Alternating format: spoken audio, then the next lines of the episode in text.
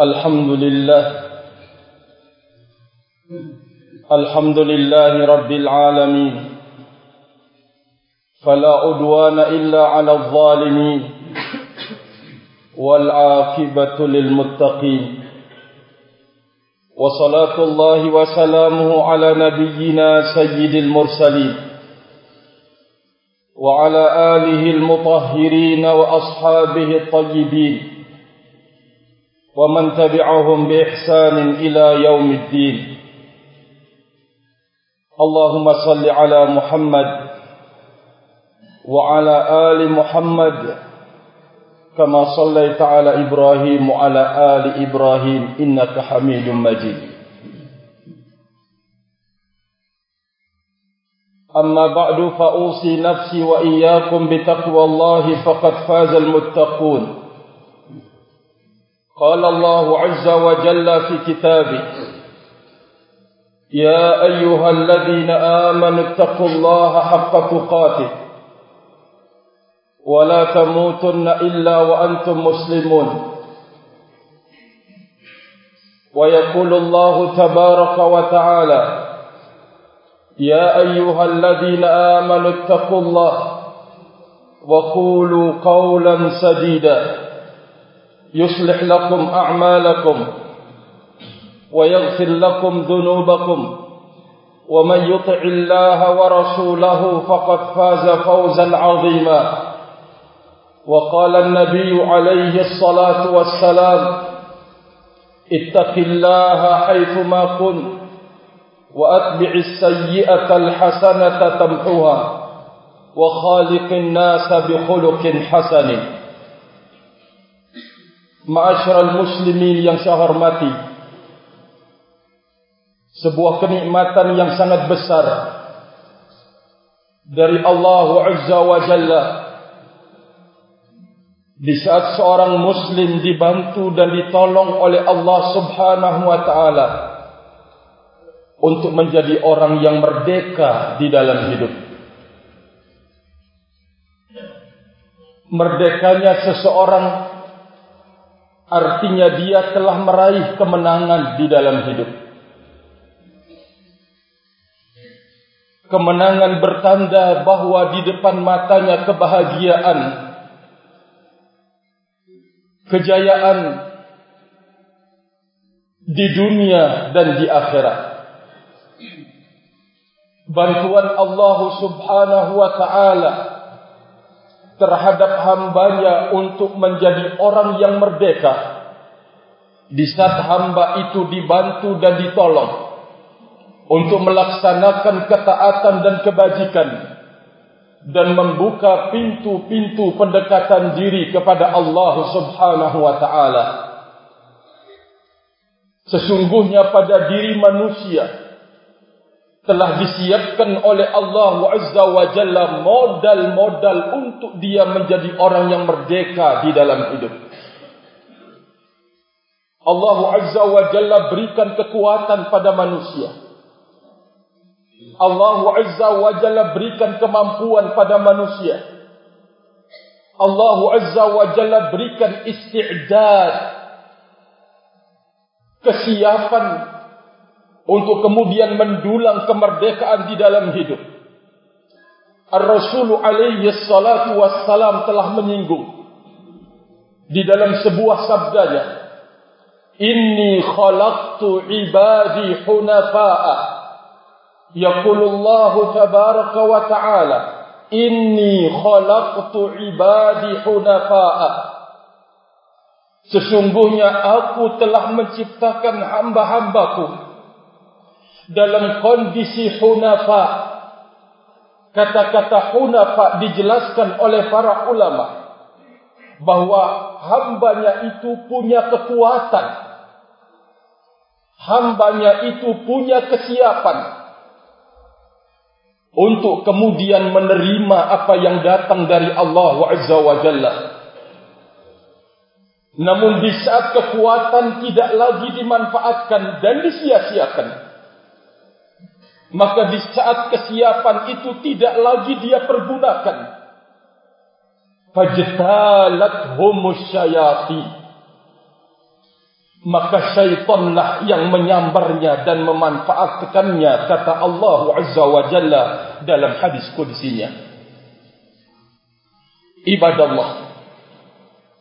Hadis ini menjelaskan kepada kita bahwa ternyata modal kemerdekaan pada hamba-hambanya itu sudah ada pada masing-masing mereka namun di saat hamba itu tidak memanfaatkannya tidak menggunakannya, tidak mengisinya, maka yang menyambarnya adalah lawannya di dalam hidup. Itulah syaitan.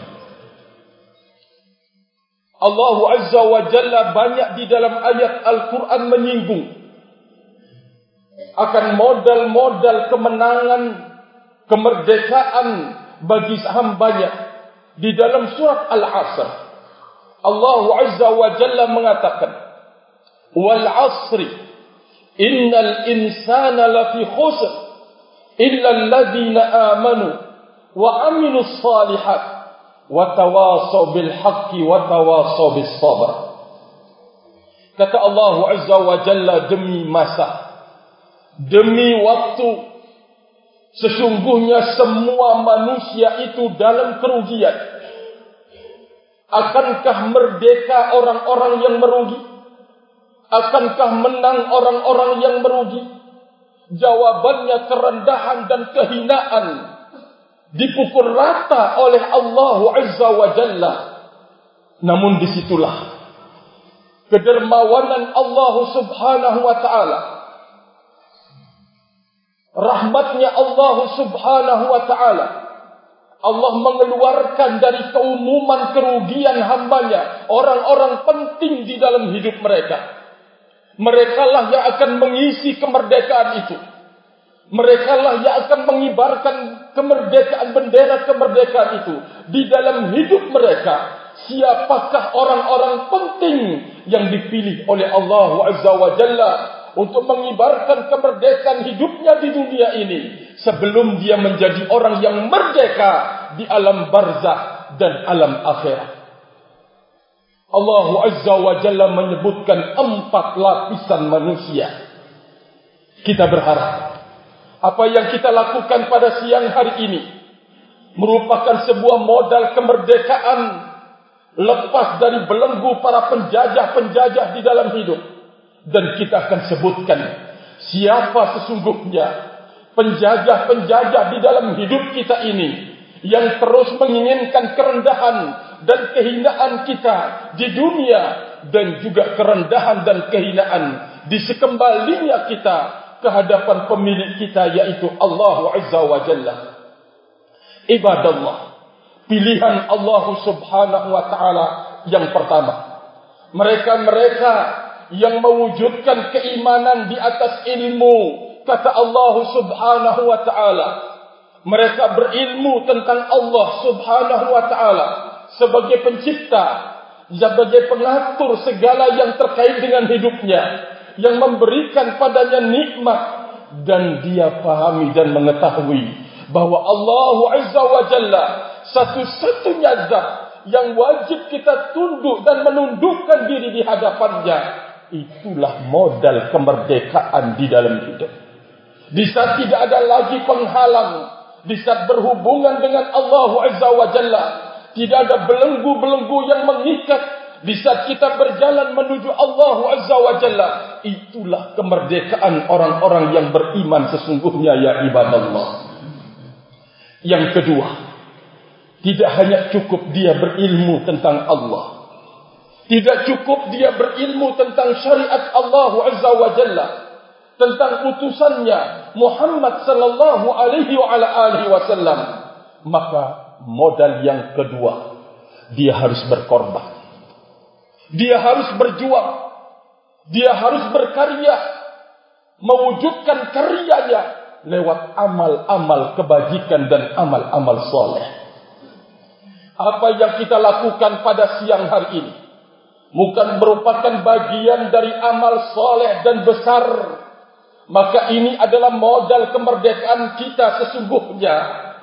Di saat kemudian tidak mampu lagi penjajah hidup untuk membelenggu kita, untuk menahan kita dari panggilan menjawab panggilan Allah Subhanahu wa taala. Yang ketiga, modal kemerdekaan yang disebutkan oleh Allah Azza wa Jalla adalah orang yang tampil menyuarakan kebenaran dimanapun dia berada. Dia terus menyuarakan dan mengamalkan kebenaran itu. Tidak ada kekuatan yang menghalangi dia.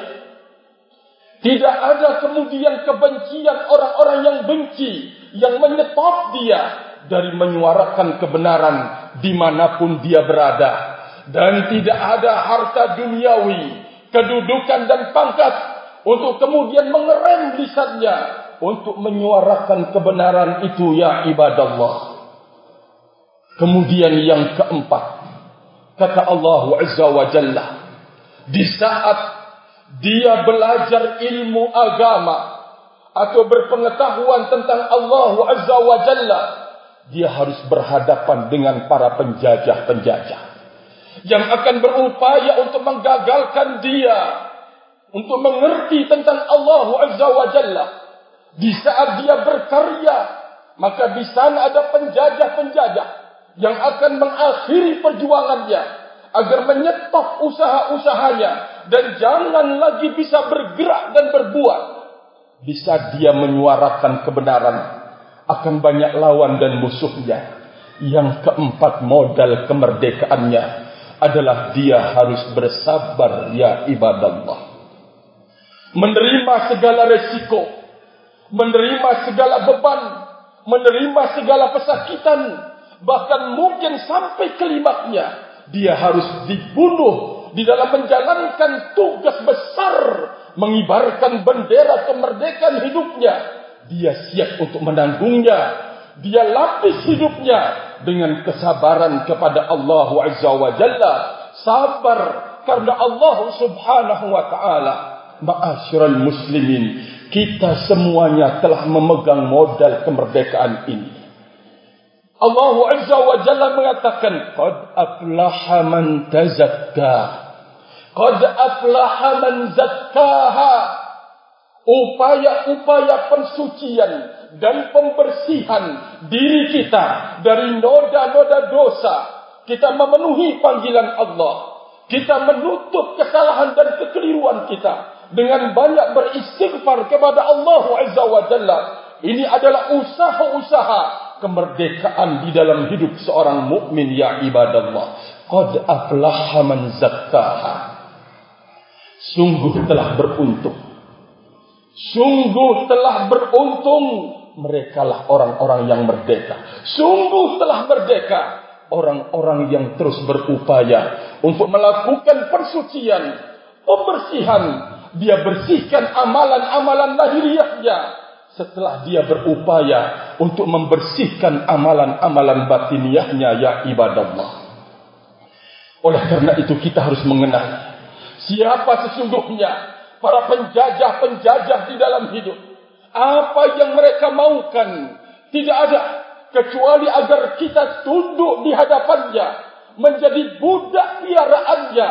Kita rendah dan hina di hadapan Allah Azza wa Jalla dan akan berakhir menjadi baris berbaris bersamanya untuk masuk ke dalam nerakanya Allah Azza wa Jalla. Siapakah para penjajah-penjajah di dalam hidup itu? Ibadah Allah. Ketahuilah bahwa penjajah pertama ada pada diri kita yang disebut dengan hawa nafsu ma'asyiral muslimin yang saya hormati. Inilah yang sering memperbudak pikiran kita, yang sering memperbudak organ-organ tubuh kita untuk kemudian memimpin dan memerintahkan kepada kerendahan dan kemaksiatan kepada Allah Azza wa Jalla yaitu penjajah yang ada pada diri kita yaitu hawa nafsu. Sungguh amat sangat menyedihkan melihat saudara kita bisa dia diperbudak oleh hawa nafsunya dan dijajah oleh hawa nafsunya. Tidak akan lagi kenal rumahnya Allah Azza wa Jalla. Tidak akan lagi mau mendengar panggilan Allah Subhanahu wa taala. Panggilan kemaksiatan menggaung pada dirinya. Panggilan menuju dosa dan kerusakan dia penuhi dengan cepat. Namun dia tidak pernah merasa terpanggil oleh pemiliknya yaitu Allah Azza wa Jalla. Perbudakan hawa nafsu ya ibadallah. Yang kedua penjajah yang besar. Itulah makhluk yang dikutuk dan diusir dari oleh Allah Azza wa Jalla. Dari rahmatnya dari dalam surganya. Itulah iblis dan bala tentaranya. Dia datang untuk menjajah. Dia datang untuk memperbudak. Dia datang untuk menghancurkan hidup dan cita-cita menuju kebahagiaan yang hakiki dan abadi di sisi Allah Azza wa Jalla.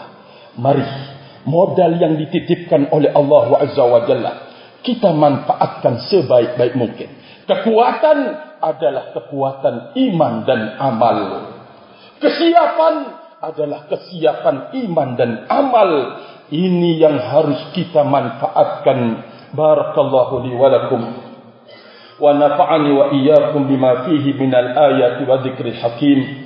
وتقبل مني ومنكم تلاوته إنه هو السميع العليم.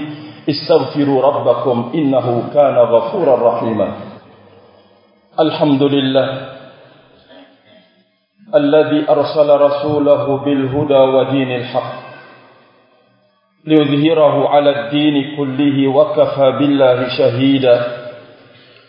أشهد أن لا إله إلا الله وحده لا شريك له وأشهد أن محمدا عبده ورسوله. عباد الله pada khutbah kedua kali ini saya mengingatkan. Sekali lagi mari kita bersama-sama memanfaatkan titipan Allah yang akan menjadikan kita mulia di dalam hidup ini. Akan selalu menang dalam pertarungan melawan musuh besar di dalam hidup. Sekali lagi, musuh-musuh ini menginginkan kerendahan dan kehinaan pada diri kita. Kehinaan di dunia, malapetaka di alam barzah, siksa dan azab di akhirat kelak. Maka di saat seseorang mengelola dirinya dengan ilmu dan amal saleh maka dia akan menjadi orang yang merdeka di dalam hidupnya. Itulah pesan Allah azza wa jalla di dalam surat al-asr. Wal asri innal insana lafi khusr illa alladhina amanu wa amilus salihat wa tawassaw bil haqqi wa tawassaw bis sabr wal muslimat wal mu'minat al ahya'i minhum wal amwat اللهم أرنا الحق حقا وارزقنا اتباعه وأرنا الباطل باطلا وارزقنا اجتنابه. اللهم أحينا على الإسلام والسنة وأمتنا على الإسلام والسنة. اللهم أحينا على الإسلام والسنة وأمتنا على الإسلام والسنة. ربنا ظلمنا أنفسنا وإن لم تغفر لنا وترحمنا لنكونن من الخاسرين. ربنا آتنا في الدنيا حسنة وفي الآخرة حسنة وقنا عذاب النار وقنا عذاب النار وقنا عذاب النار. عباد الله سبحانك اللهم وبحمدك أشهد أن لا إله إلا أنت أستغفرك وأتوب إليك. والسلام عليكم ورحمة الله وبركاته.